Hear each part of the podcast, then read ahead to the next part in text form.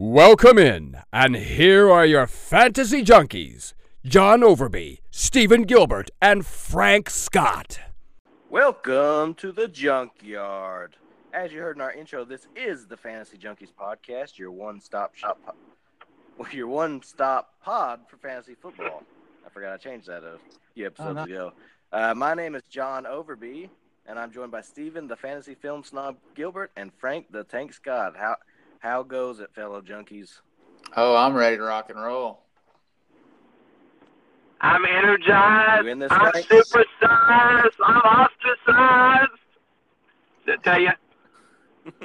So you're, you're Yeah, doing we're. okay then. I'm glad you're bringing the energy for this. I'm ready, man. Steve and I are pretty low key. We're like, oh yeah, we're ready to go. I am so excited. No, I One heck though. of a I'm, show. I'm getting excited for draft season. I've been pouring into all this stuff. I'm I am ready to go. I I say bring it on. I'm ready for these Saturdays to start hitting. Let's do it. Plan for you guys. Um, the uh, next two segments you're about to hear are all about auction drafts and some tips and strategies all about auctions. And at the end, we're going to tack on um, a little conversation between us three. We've got a fantasy auction coming up, so we thought we would, you know, let you guys see the end results of what we're talking about today. Yeah, and we'll discuss So- some of the strategies we used or maybe failed to use and how we like or don't like our teams. And I'll probably give a pretty harsh critique of John's team. I tend to do that. Uh, just talk about how mine's far superior in pretty much every way. Although he might beat me in the kicker category, that's pretty much his thing. He's the kicking. Yeah, I always have a great kicker. One thing I do want to say though, I got a real kicker. Yeah, well, I wanted to uh, thank our listeners real quick for uh, sticking with us, listening to us. Uh, I know we've been having some technical difficulties. We had a little bit at the beginning of our last pod, the tight end show. Uh, so thank you guys for uh, dealing with that and hopefully still enjoying the show. Uh, we are trying to figure those things out. Uh, we are pretty low budget at this point, but we are doing our best to resolve the issues. I'm giving you my thumbs up right now, but you can't see me. So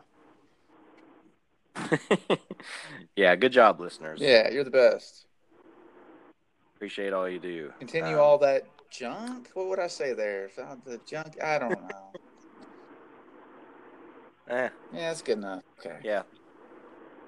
So we'll uh so first up, um we've got a question to lead us off. I don't know if you guys know Oh man, on the But this- Love questions.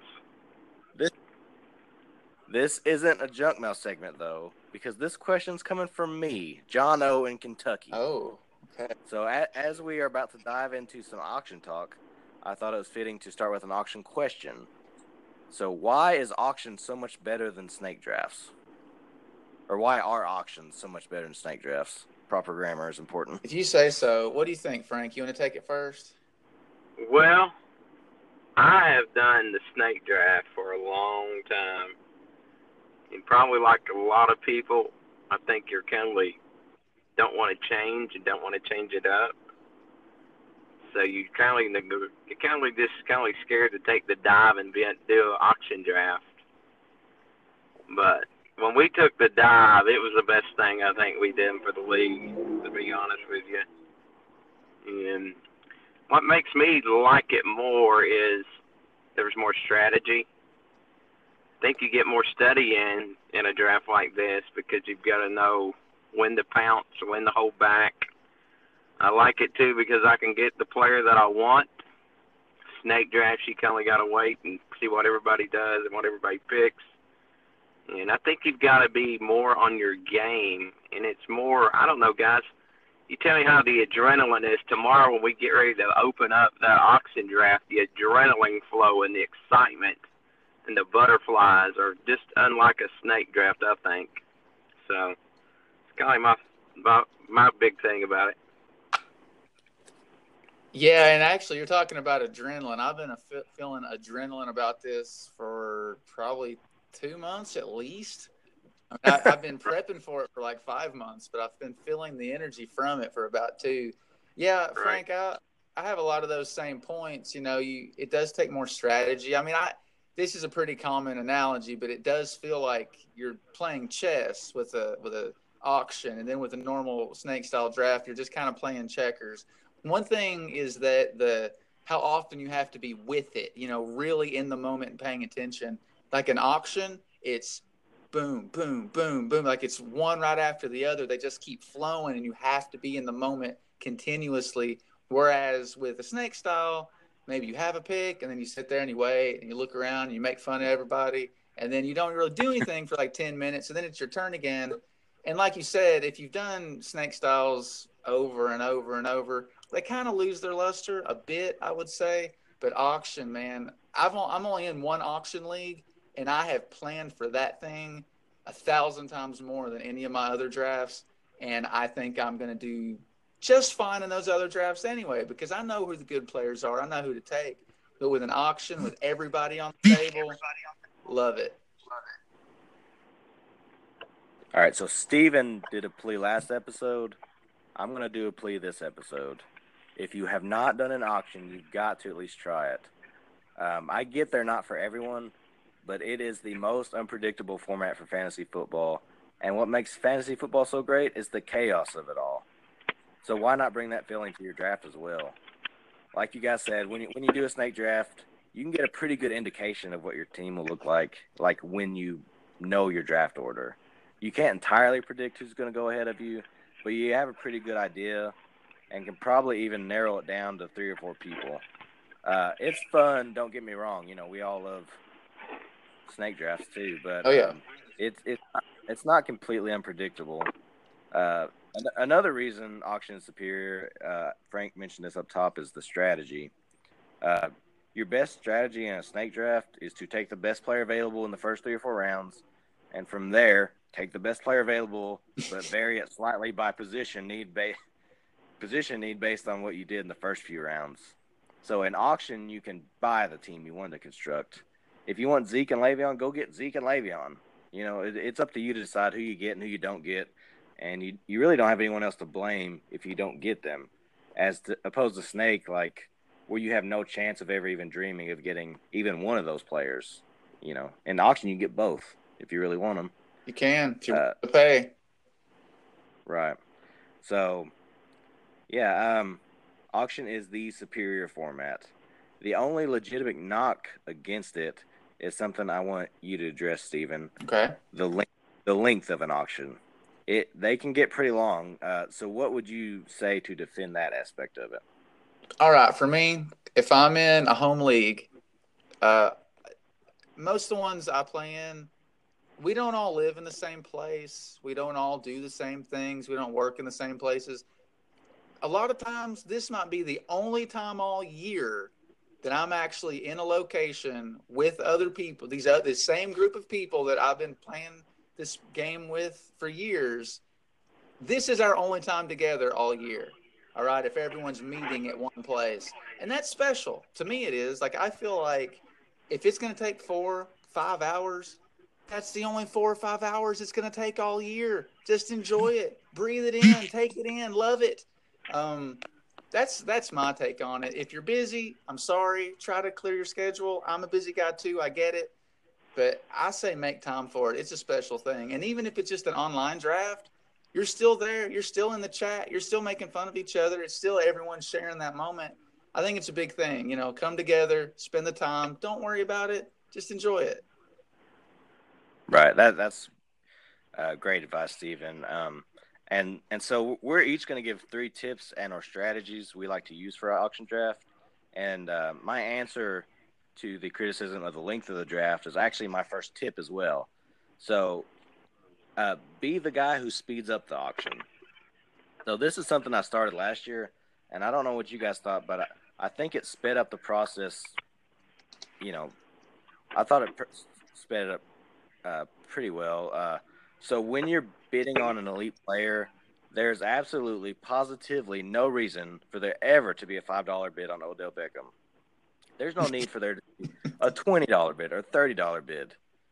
Just, uh, just as a quick disclaimer, since I'm thinking about it, if we ever mention a theoretical bid price and it sounds super high, that's because our main league has a budget of 350 as opposed to the $200 budgets a lot of leagues have. Uh, I don't think we've done that yet, but I just want to throw that one out there if we do it later on.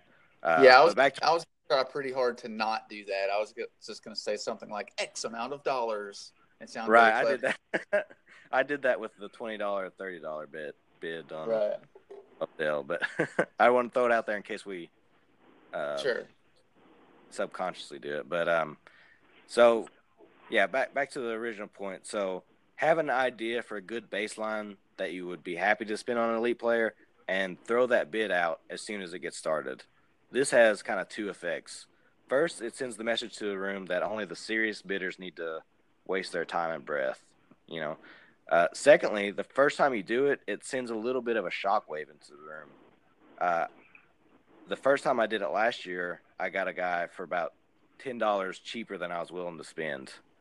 Um, somebody I really liked, um, and I honestly think that wouldn't have happened if the natural bidding order had taken place.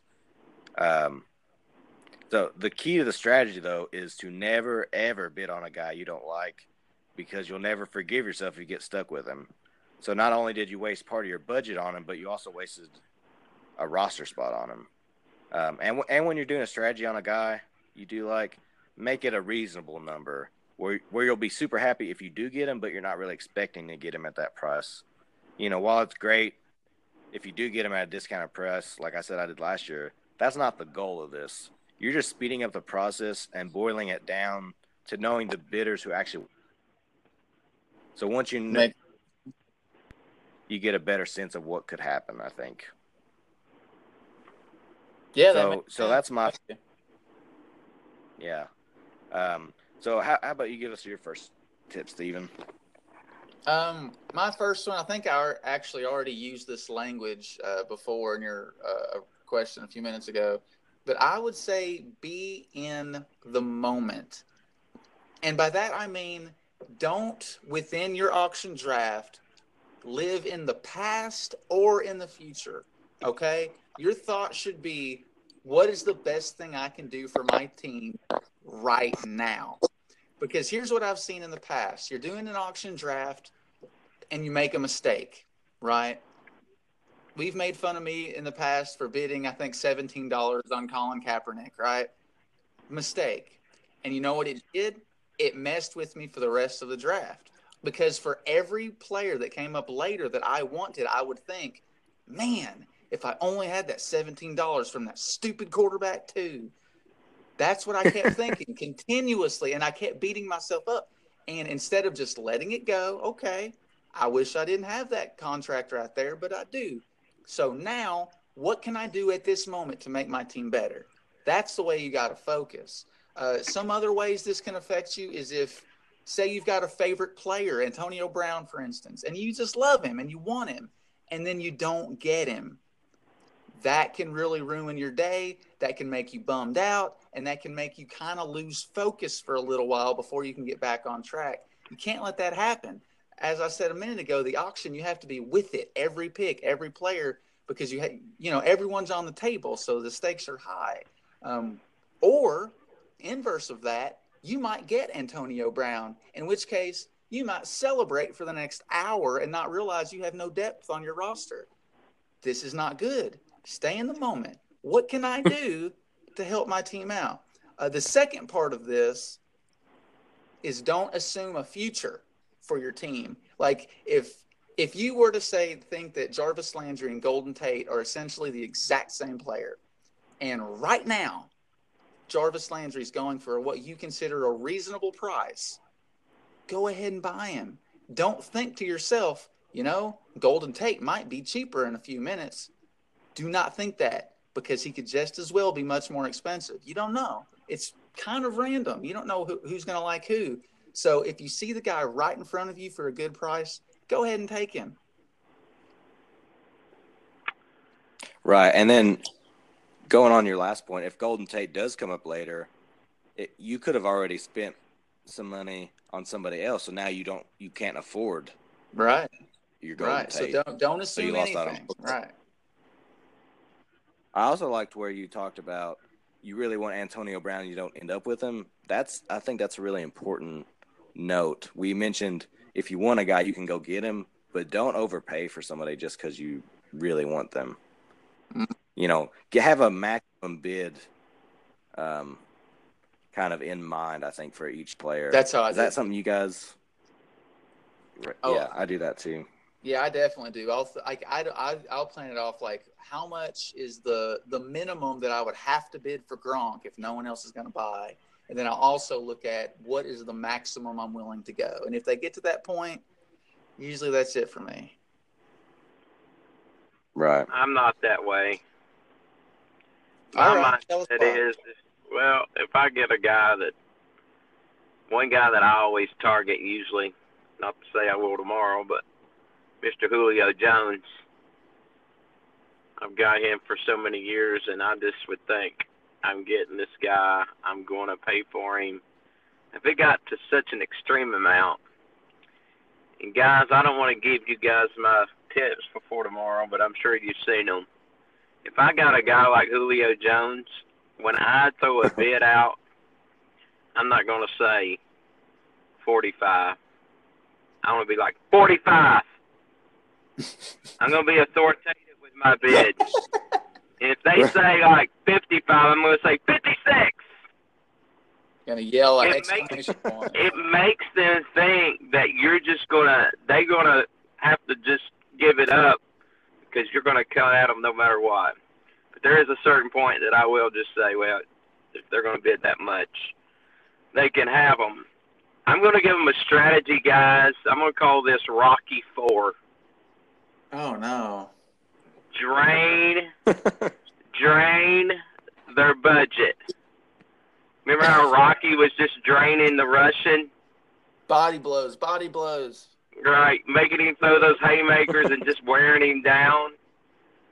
Well, that's one of the great strategies of auction. You throw some guys out there that you know people want, but they're going to have to pay big time dollars. And sometimes I throw guys out there that I may not get, but sometimes, guys, I don't know if you feel this way. Sometimes I'll throw a guy out there to say Aaron Rodgers. You throw Aaron Rodgers out there, and everybody starts bidding in the room, but it, seems like the bids are not going very high. Well, I'm just not going to let him go cheap. I may just jump in there and take him. So, but I like to drain those budgets, try to throw those high level players out there to see, and then you could you can have a big advantage if you got guys in the league that spend a lot of their cash. Right. Um, I think another thing with auction is everybody's available for the right price. I think that was kind of what you're talking about with Rodgers. Like Right. you may not can get Rodgers beforehand, but if if he's not going for an obscene amount of money, Aaron Rodgers is a good guy to have on your fantasy football team. You know? Right. Very true. No So- doubt. So uh, my computer restarted. Oh, uh, fun. and is in the process of restarting right now. So we're gonna do kind of an ironic thing and do a snake style uh, tip giving and go with Frank again and see if my computer's ready by the time you get back to me. Oh, do I need to So get what's your That's system? beautiful. Do I need to give that take again? No, no, you just do your next one. Oh, I'm up again. Yeah, go to the next. Tip Yeah. Tell me when you're ready. You ready? No, we're good. For uh, he, he just can't see his chart right now. We're good to go. Okay. Okay. yeah, my note my notes are on my computer, so I don't know if I have a name for this next strategy, um, but this strategy would be to keep your opponent off balance.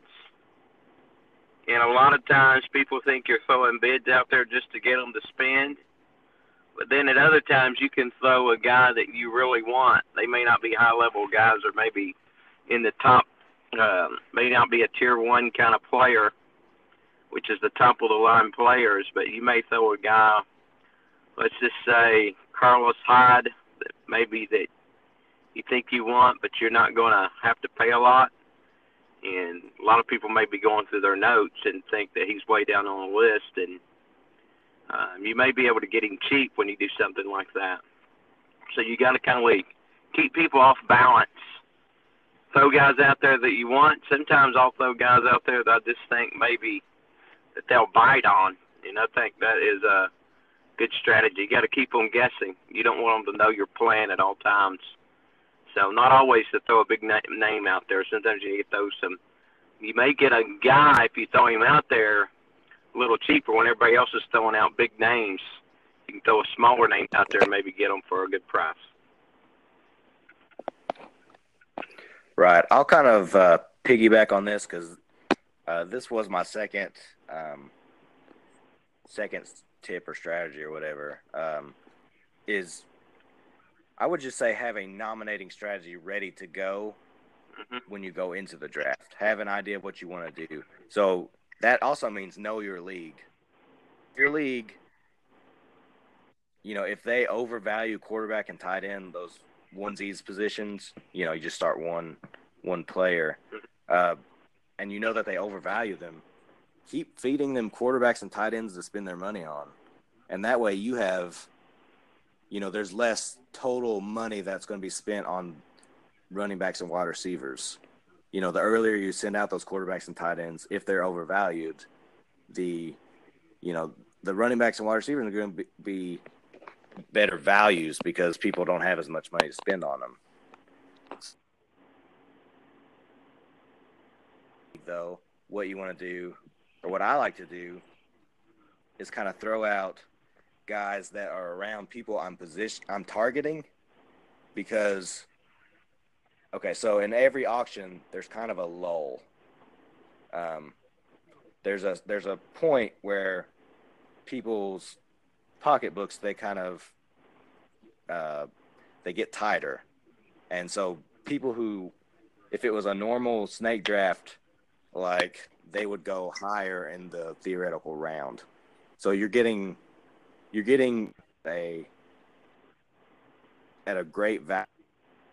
What I like to do is have as many of the guys I'm targeting to be in that lull. That way, when they're throwing up, I can get a few of the guys I'm targeting at pretty good discounts. So that, so I- would just say, kind of know your league and have a nominating strategy when you go into it. Yeah, I think that makes a lot of sense. I don't have any of my strategies based around that, but that lull you're talking about, I've definitely seen it uh, in years past. You know, typically starting out, everyone's pockets are full and they're willing to spend, but eventually people will realize, oh, my money's running out. And what you really have to be doing is purposefully be looking for that moment. It might be different in every draft. I don't know if it's if you want to think like an hour into it, two hours into it, I usually think like, well, w- about what round are we into this draft? So usually, Yes. you know, with nominations, it doesn't come up like straight in order of average draft position, but by and large, you do kind of follow that pattern. Even, you know, you'll leave some guys out maybe and come back and get them later, but you're kind of following that pattern. And for me, it's like maybe when you start getting to that sixth, seventh, eighth round, people's pocketbooks books just close up and they want to hold them close and just not bid anymore for whatever reason. Maybe they're trying to save for something else. But yeah, I'm with you. You can definitely hit some deals, some bargains in that zone. Um, and some of those players are still really good. So that can be some good value. Right. Yeah, I want the guys that I'm targeting to be in that lull. And and when I'm talking about uh, nominating people around those guys you're targeting, I'm talking about you, the guys that you would be targeting in those kind of middle, the middle portion of your draft. You know, it like if you're targeting Odell Beckham, you can't really plan around it. He's going to get brought up Mhm. early on. Right. You know? So they'll bring up some of those middle portion guys, and hopefully they'll go for more, and it'll leave the guys that you're actually targeting to be in that lull. Mm. Yeah, that's, that's Yeah, good I'm- strategy. I like that. It is. I remember the first. I think this was our first auction draft. We did this. It may have been the second. I can't remember, guys, but I remember. I think I'd spent quite a bit, and I just got to the point where I knew I had to like that lull you talk about, John. And I think John was trying. I think you held back a little bit and had money in that middle tier in the middle rounds. People were bringing up players, and I couldn't bid anything on them because I'd done spent my money. but John, I think that year had just like he may have had like four guys in a row he got because yeah, I was that was a really deep. Uh, yeah, I remember that well. That was um, that was uh, I think the 2nd mm-hmm. year we did it. I, I, didn't really know what to expect that first year, but the second year I, I came in there pretty well right. planned. uh, something else I think from that same draft was we had a guy that was he had like forty dollars left and two or three spots left to fill. Uh, that I would not recommend. No. Um, yeah, there there's a point where you've you've waited too long. Um, if you've got money left, you want to be the person in there bidding for that lull. You don't want to you don't really want to have a lot of money left over because that means you left a lot of value. Off. If you're bidding twenty dollars on Rod Smith, you done it wrong. Right. But um, so what's what's your second uh, tip or well, strategy? Well, on the face of it, just the name, this might sound like it's kind of spitting in the face of some of the stuff you guys have said, but I don't think it really is. I'm talking. I'm saying focus on your own team, and by that I don't mean like you know trying to get someone else to spend, like bringing up good players you might not necessarily like, something like that. I'm thinking of like somehow building a grudge within the draft. Like, say you really wanted Juju Smith Schuster, you thought this was going to be a great year for him, but then someone else comes and takes him and they spend more than you're willing to. And so you end up like holding up the fist of anger and just being so mad at them. So then you like try to stick it to them later and try to bid them up later and things like that, or try to take their guy later. Uh, that stuff isn't going to help your team. It's probably going to end up with you making some pretty poor decisions. So I would say steer clear of things like that. Realize that before the draft starts, you don't have any guys. They're all on the table. So if someone else bid more, that means they valued them more. That means that they're their player, not yours. Let it go. It's all good. Um, I understand the strategy of bidding up other players if you know, like if you kind of feel like they're going to keep bidding, but to to like pick out one other player in that draft, uh, you know, another league, uh, team owner in that league of yours, and just say, well, I'm going to get them or I'm going to make them get theirs. That's going to lead to your own frustration. It's going to lead to your, you know, you're going to end up messing up your own team. I think more times out of uh, uh more times than not. So I would say to steer clear of it. It kind of goes with my first tip of just staying in the moment. What's best for my team? Don't worry about someone else's team. If you look at the the board and you see that someone else seems like they've got a better team than you right now, hey, don't worry about it. They got plenty of time to screw it up. And odds are your ranks aren't completely right anyway. They might not be as good as you think. So focus on your team. What can you do to help your squad? don't worry about the other ones. Don't worry about any weird sabotaging techniques. Uh, and certainly don't get like afraid in the middle of a draft and feel like you've let someone else make it, uh, build a great team. Usually it all levels out just fine. So I, that's that's really my key for the, my first two is focus on your own team. I would add to that. You mentioned you you see the the strategy of bidding someone up. Uh, it may just be semantics, but I would suggest never ever bidding someone up with the sole purpose of I think this guy's going to spend more than he's spending right now because that's how you get caught with guys. If it's somebody that you like, um, I would consider that not bidding them up. That's just you making a bid on someone that you like within the you know parameters you set of what you're willing to spend on a guy. But if you're bidding them up, like I'm gonna he he'll spend five more dollars on this guy, just know it. That's a bad strategy. Yeah, I would agree with you. I'm actually surprised to hear you say that because I, I would say you bid people up more than probably anyone else in our league. But maybe you're maybe you're doing it from the idea of no, I actually think this is a good value. I feel like he's worth this. Yes. Hmm. That's hundred percent it. Um, I don't do that. I, I bid guys up I'll bid guys I don't even care for. I'll bid guys if I want to stab. I've never been caught with a guy I didn't want really. Once I bid them up, because to me, like I don't know who brought it up about reading your room, but some of these guys, they're going to bid and bid and bid. You can tell they're going to bid and bid and bid. You can just keep on bidding; they'll be bidding with you. So I don't know. I guess sometimes you got to read the draft. I think me and Steve Colley talked about that today, where you, you get in the room, everything could change. You may have some plan in your mind. Everything could change on draft day. Right. I, I think um, I think just last year that Steven got caught. I don't know if he was bidding him up or, but I, we've mentioned it on the show before. But getting stuck with Eddie Lacy for eight dollars. Eddie Fat Lacy. Because I saw I saw his face just turn as soon as he said it, and the room went silent. Like I knew he didn't want Eddie Lacy, and I knew he realized what he'd just done. So was that bidding someone up, or or what? What was? Yeah, I think it, I think it was bidding someone up, and that's fair. But I mean, nine dollars out of three hundred and fifty dollar draft. Like whenever I was, um, you know, thinking about being the moment, like my best example of that was Kaepernick. That's because I think we had a lower budget back then, and I spent twice as much money on him as I did Lacy. So definitely not a good call on my part. You're probably right on bidding up. You know, it's not really something I do a lot. I can understand the strategy of it, like Frank's saying.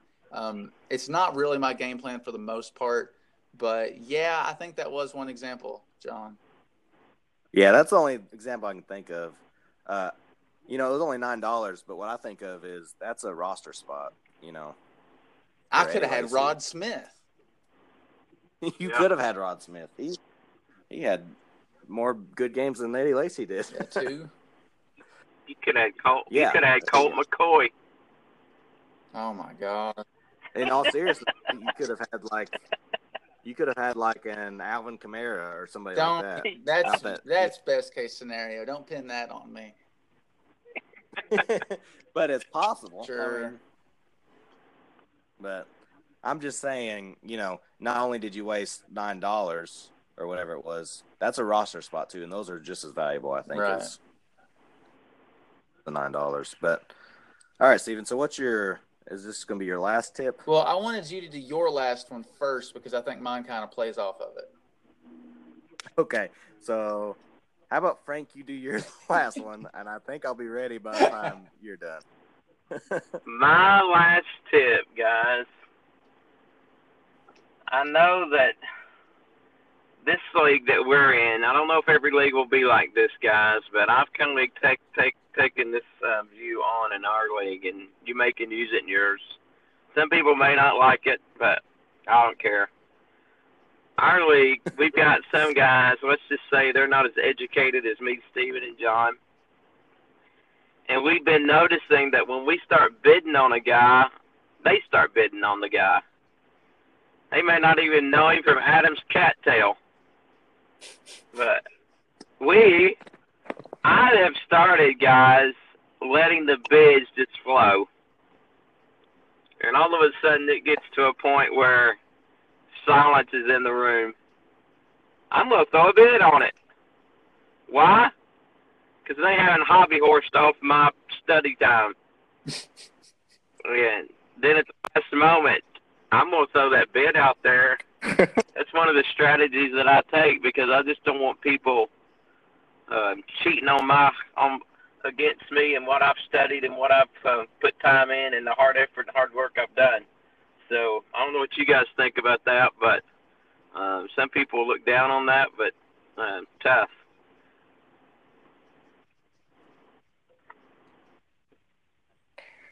Well, I think when I notice people doing that, and I saw on a message board the other day, somebody was saying like somebody like two people had ganged up on somebody trying to make sure they didn't build a good team or whatever, and like what what should they do? Uh, I think just use it against them, you know. Like bid on people, don't bid too much, like, but you know throw some early bids on guys you don't really like, and make them think that you're inter- interested in that person. Yeah, so but use it against them. You're them. saying bring up Jerick McKinnon, I think you kind of do bid that. him up to maybe what he maybe should go for in reality, and then let them take the lead from there, acting Right. like the second round pick. Yeah, that would be good strategy. or maybe we can talk up guys in the in the auction and say, man, you got to take a shot at this guy. This guy is unbelievable, and it may be some guy though, third string running back from the 49ers. That might be Alfred Morris. Alfred Morris tomorrow, guys. I think he's going to play a big role this year. He, he, ac- he actually might. He might. He's back with Kyle Shanahan. He'll have to go out there with his cane. He's 29. He's younger than I am. But um, He- yeah, one thing I'll say on this is I this is something I tried last year and it failed miserably. I tried the really say the player's name in an exciting way trick. Uh-huh. I, I said Amari Cooper, and it didn't do anything for anybody. So I don't I don't think that's maybe it's what you're saying more than how you say it, uh, unless it's Frank yelling at people when he's bidding. But you know that that probably won't work. But yeah, I do agree with the logic. Like That actually does McKinnon work. Thing. I think that I think that makes sense. Hey, I, uh, Steven, I heard something on Amari Cooper while we're talking. Oh gosh. Lowest catch percentage last year in the history of the NFL. That doesn't shock me. He was bad. he was terrible. Derek Carr was bad, and he was worse. There you go. So who am I not going to be bidding on tomorrow? Hmm. One guess. All right, John. Do you, do you want me to? I bet Amari. I bet Amari goes for lower than you think, and you're like, ah, I got to bid. I gotta do it, and I I'll regret wouldn't it all this, year I gotta again. do it. Uh, all right, John. guys, You up my for your last computer, one? which has been working perfectly. Yeah, my computer, which has been working perfectly this whole time.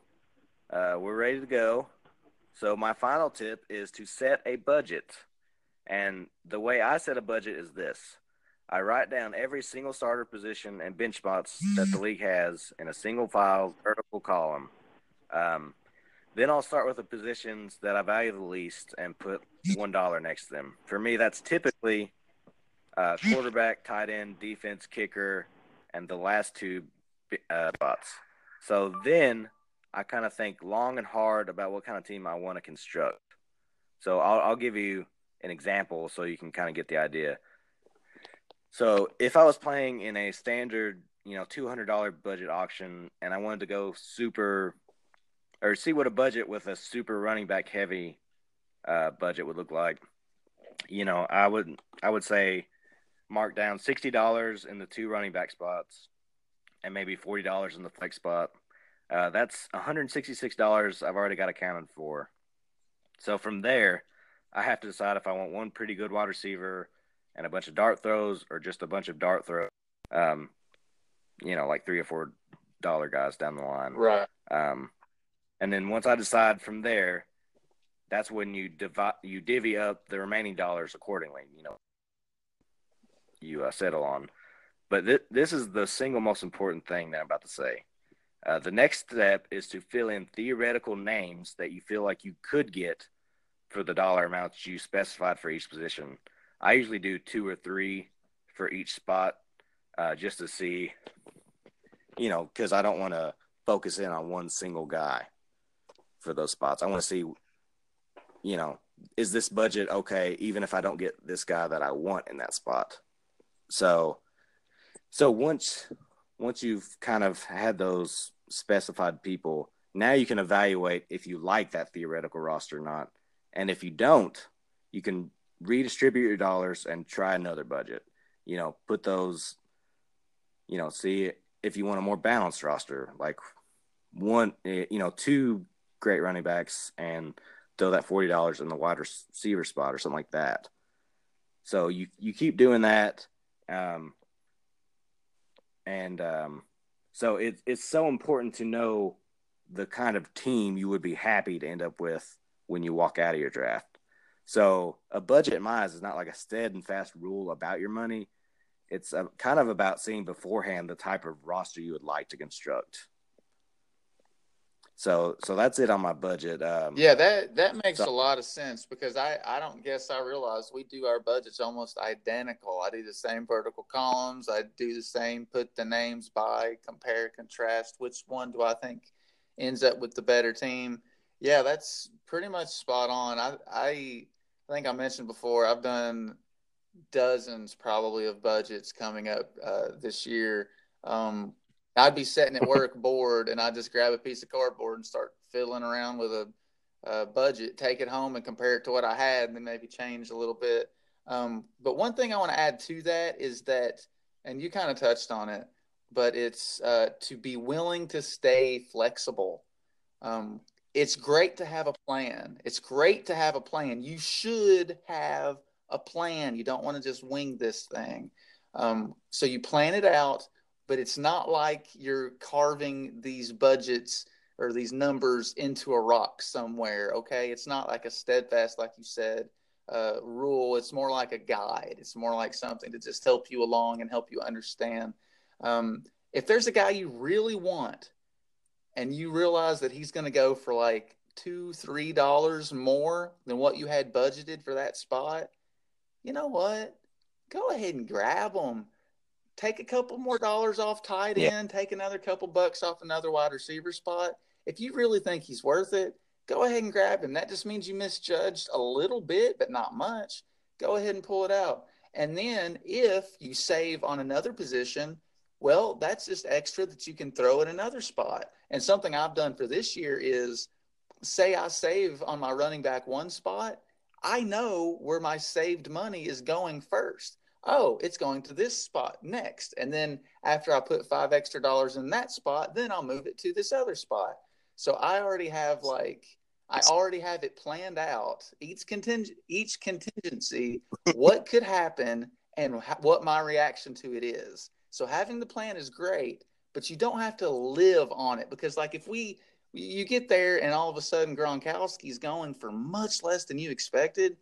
You know what? That guy's really good maybe it's worth it to change your plan and go grab that guy for a cheap price and then figure out the rest on the fly.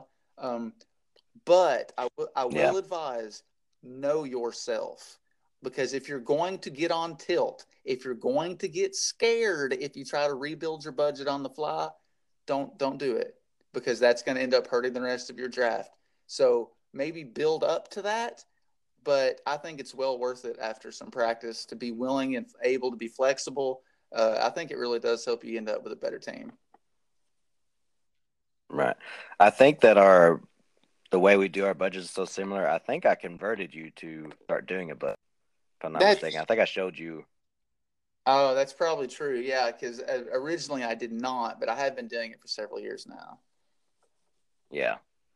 One last. Yeah, point. I think I started. Uh, sorry, John. One last point I'll make is uh, the idea of must-have players. I'm I'm going to go against that. I'm going to say it's probably not a good idea just because before the draft, you really don't know what the player values are going to be within that room.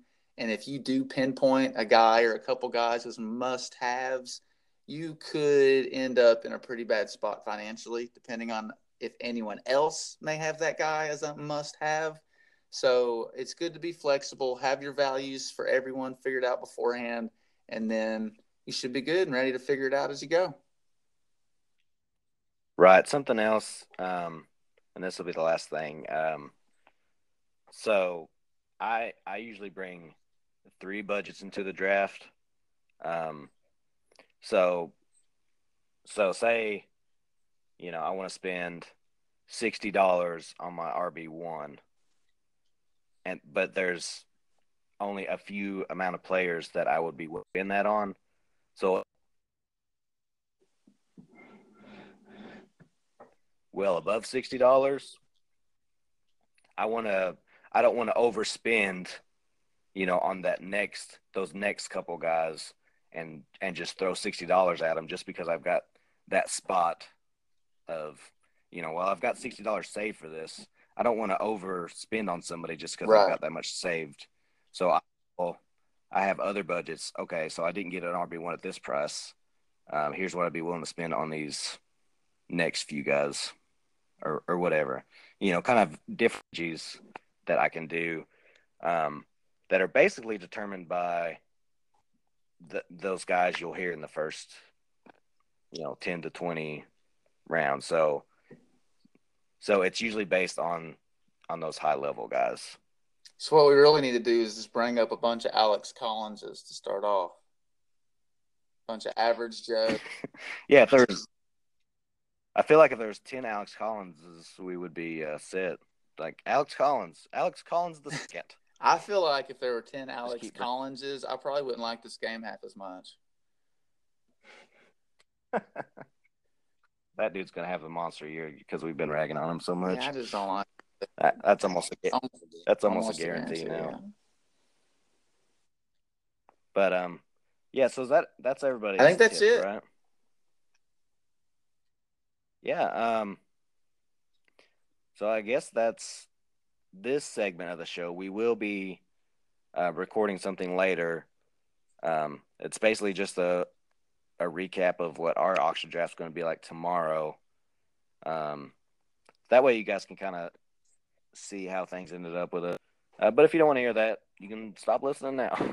yeah, we're kind of basically what, the way I'm not, every, not everybody wants to hear that, but yeah, the way I'm thinking of it is we, just for us to like break down these strategies and if we were able to successfully use them or not.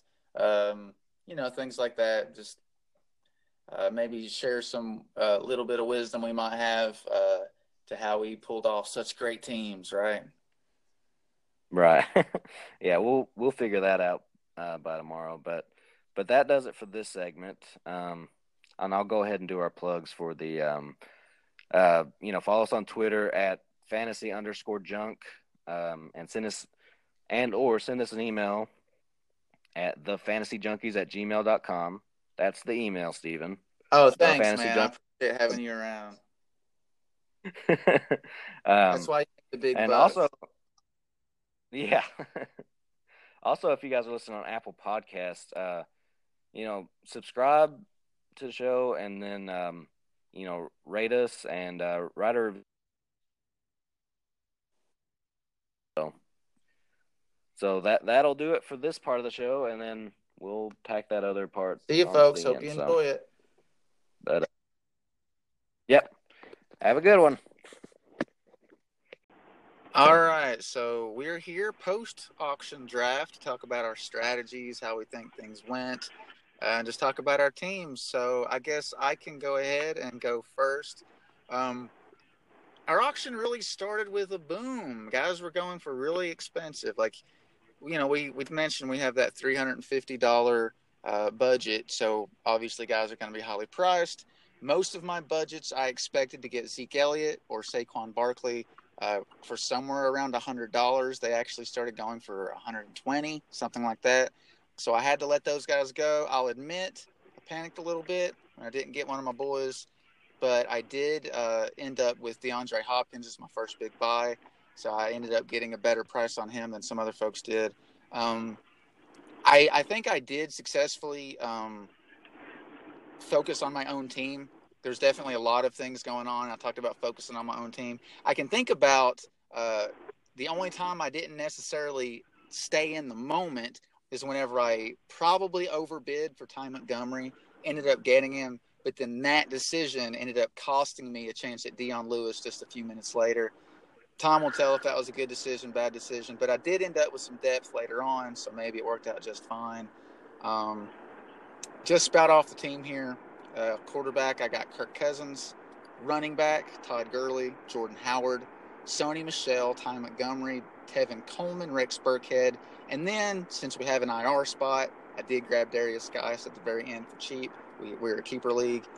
Uh, wide receivers, I ended up with DeAndre Hopkins, Brandin Cooks, Corey Davis, uh, Sammy Watkins, Chris Hogan, Jamison Crowder, DeVante Parker, uh, Trey Burton went for much cheaper than I expected because, you know, we talked about those lulls in your draft. He was right near the end. Nobody really had money. Got him for super cheap. And then the Eagles defense and Jake Elliott. So I really leaned on the Bears and Eagles a little bit. But It didn't go anywhere the way I thought it would, but stay flexible. Still ended up liking the roster. What about you, Frank? Well, guys, I went in with several things on my mind. Going into this draft, I'd listened to about 60 hours of podcast fantasy. So I knew I was filled with information. I had it. I was going to either stack at running back or I was going to stack at receiver. I really didn't do either one, but I knew there was two guys I wanted on my team. Fournette was my number one guy I wanted. He went for 99. I didn't really want to pay 99 for Leonard Fournette.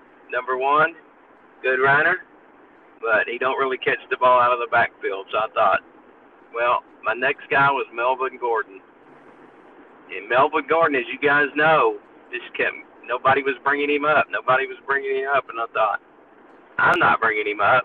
I'm going to wait till everybody spends their money, and then I'm going to hopefully get him decent.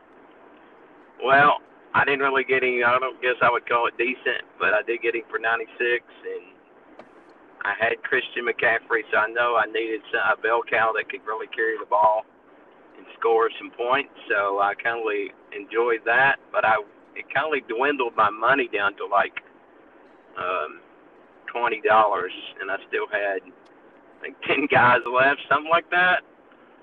At receiver, I already had a stud at Michael Thomas and guys, I was thinking, I wanted um, T.Y. Hilton, guys. Mm. Guy got bid up to a hundred dollars. I about fell out of my seat just right there. Goes to show it. Every draft is different. These guys are foolish. Not that he's not a good receiver, but I'm not paying a hundred dollars for T.Y. Hilton. And I had, I know against Stevens' great faith and great wisdom, I went, I knew that I wanted Amari Cooper because I've been kind of getting some insight on Jon Gruden. Yeah, he really likes, if he's got a number one guy, he feeds him. So hopefully when he does get fed, Steve, he'll actually catch the ball. That would be great. That, that's uh, the big if, though. I won't labor the point, but just a little bit on my roster. I got Matt Ryan for a buck. I thought it was a good, good deal because I heard last night listening that he always has a great year and then he has a subpar year. This supposed to be his great year, so I got him for a buck. And then I got Jared Goff late. I think I got him for a dollar. Uh, I just figured with their offense, he could put up some good numbers still as uh, uh, switching them back and forth as quarterbacks guys, my running backs, I went with a jive because I kept hearing about Eagles having this number one offensive line, which they do, and I got his backup, Corey Clement, to kind of like put pair them together. I ended up with, of course, Melvin Gordon, as I said. I've already got McCaffrey, which I like a lot. Uh, I got some Aaron Jones, who averaged five yards a carry last year. So I think I'm okay there. My receivers, of course, I went out and got some Doug Baldwin, who I thought everybody may have been scared off just because of the injury. But uh, so I, I like my team. I kind of um, I don't know what you guys think about DJ Moore, but preseason, I know it's preseason, but he's been putting up some good numbers with Cam. So um, I think John, I am fine, but uh, I think pretty much I thought I did exactly what I thought I would do but I wouldn't. Maybe some of the guys I thought I would get. So I'll let John go. All right, I kind of did the exact opposite of what I thought I would be able to going in. Um, this is a keeper league, so we had two keepers. Mine were Kareem Hunt and Dalvin Cook um, at a bit of a discount. So what I wanted to do was pair those two with a stud running back, and there were two on the board. I thought Zeke and Barkley. So so with the nomination strategy I was talking about yesterday, um, I thought I would get a little shock value in there and throw Saquon. I was the first one to nominate, um, so I thought I would do shock value. I threw Saquon Barkley out there for 95. He ended up going for 108, which was a little more than I wanted to pay. Um, I don't think anyone had ever before today been bid over 100, and we had three or four who did it today. So the auction, even if you know who you're drafting with, sometimes you you cannot predict what's going to happen.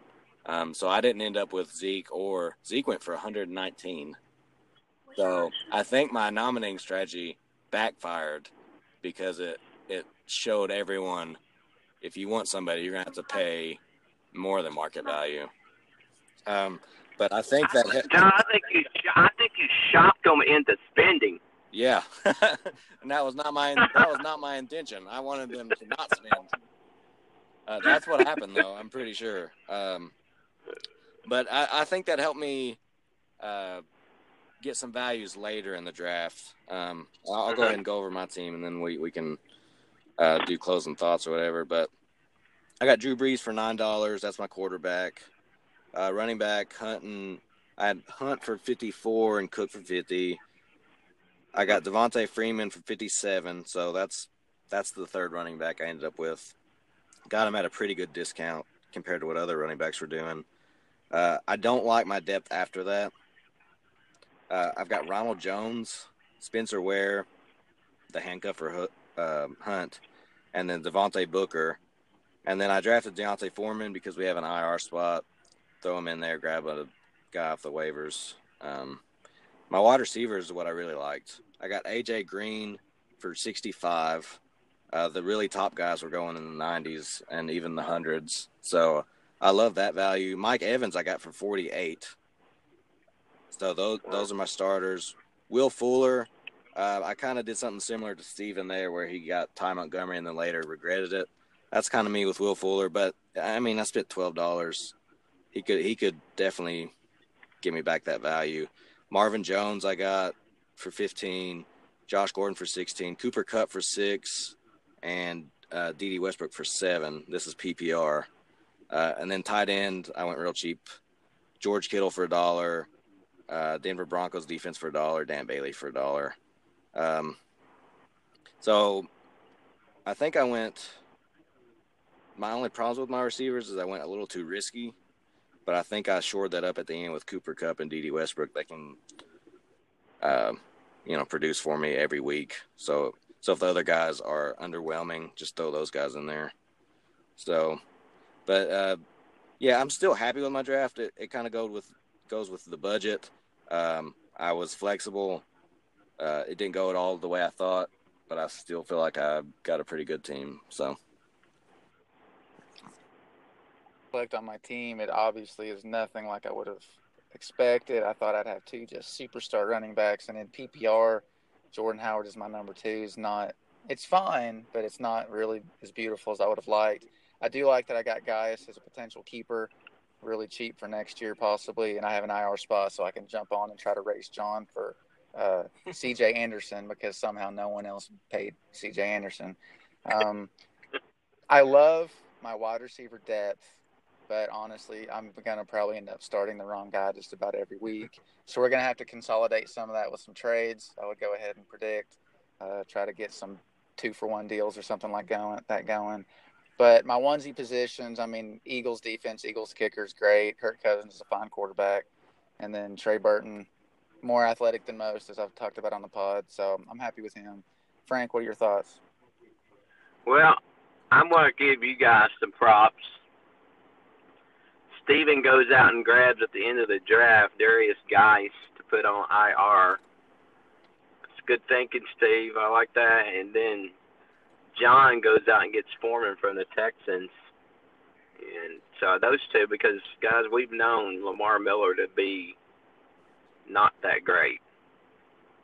So Foreman comes back, that could be a really good pickup. As far as my team, the one thing I was trying, guys, to do like I wanted to have three solid backs and three solid receivers, and then kindly fill it in with uh, some good bench players. And I thought the only thing I really, really regretted was running back because the time I spent on Gordon and already had McCaffrey. Uh, went with Ajayi, and guys, we all know this. That could be a flip of the coin. Let's just be honest. So I've had to add some cheaper runners. So I don't know. Maybe doing some trading here very soon. Maybe on my running back core. I don't. We'll just see how it goes. But um, all in all, I thought, man, it was a great day. And guys, we uh, except for the one hiccup, guys. We had one guy in our league thought he could just bid over the cap, and he needed what six players.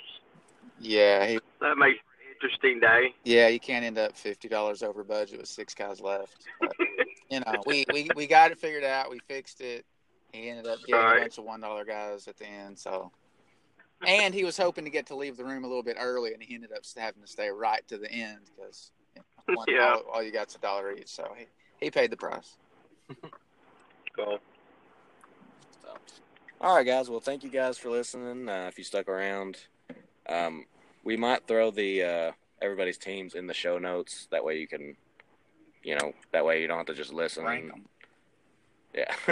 so, um, but that'll do it for today's Fantasy Junkies. Um, thank you guys for listening. See ya. See ya. Thank you.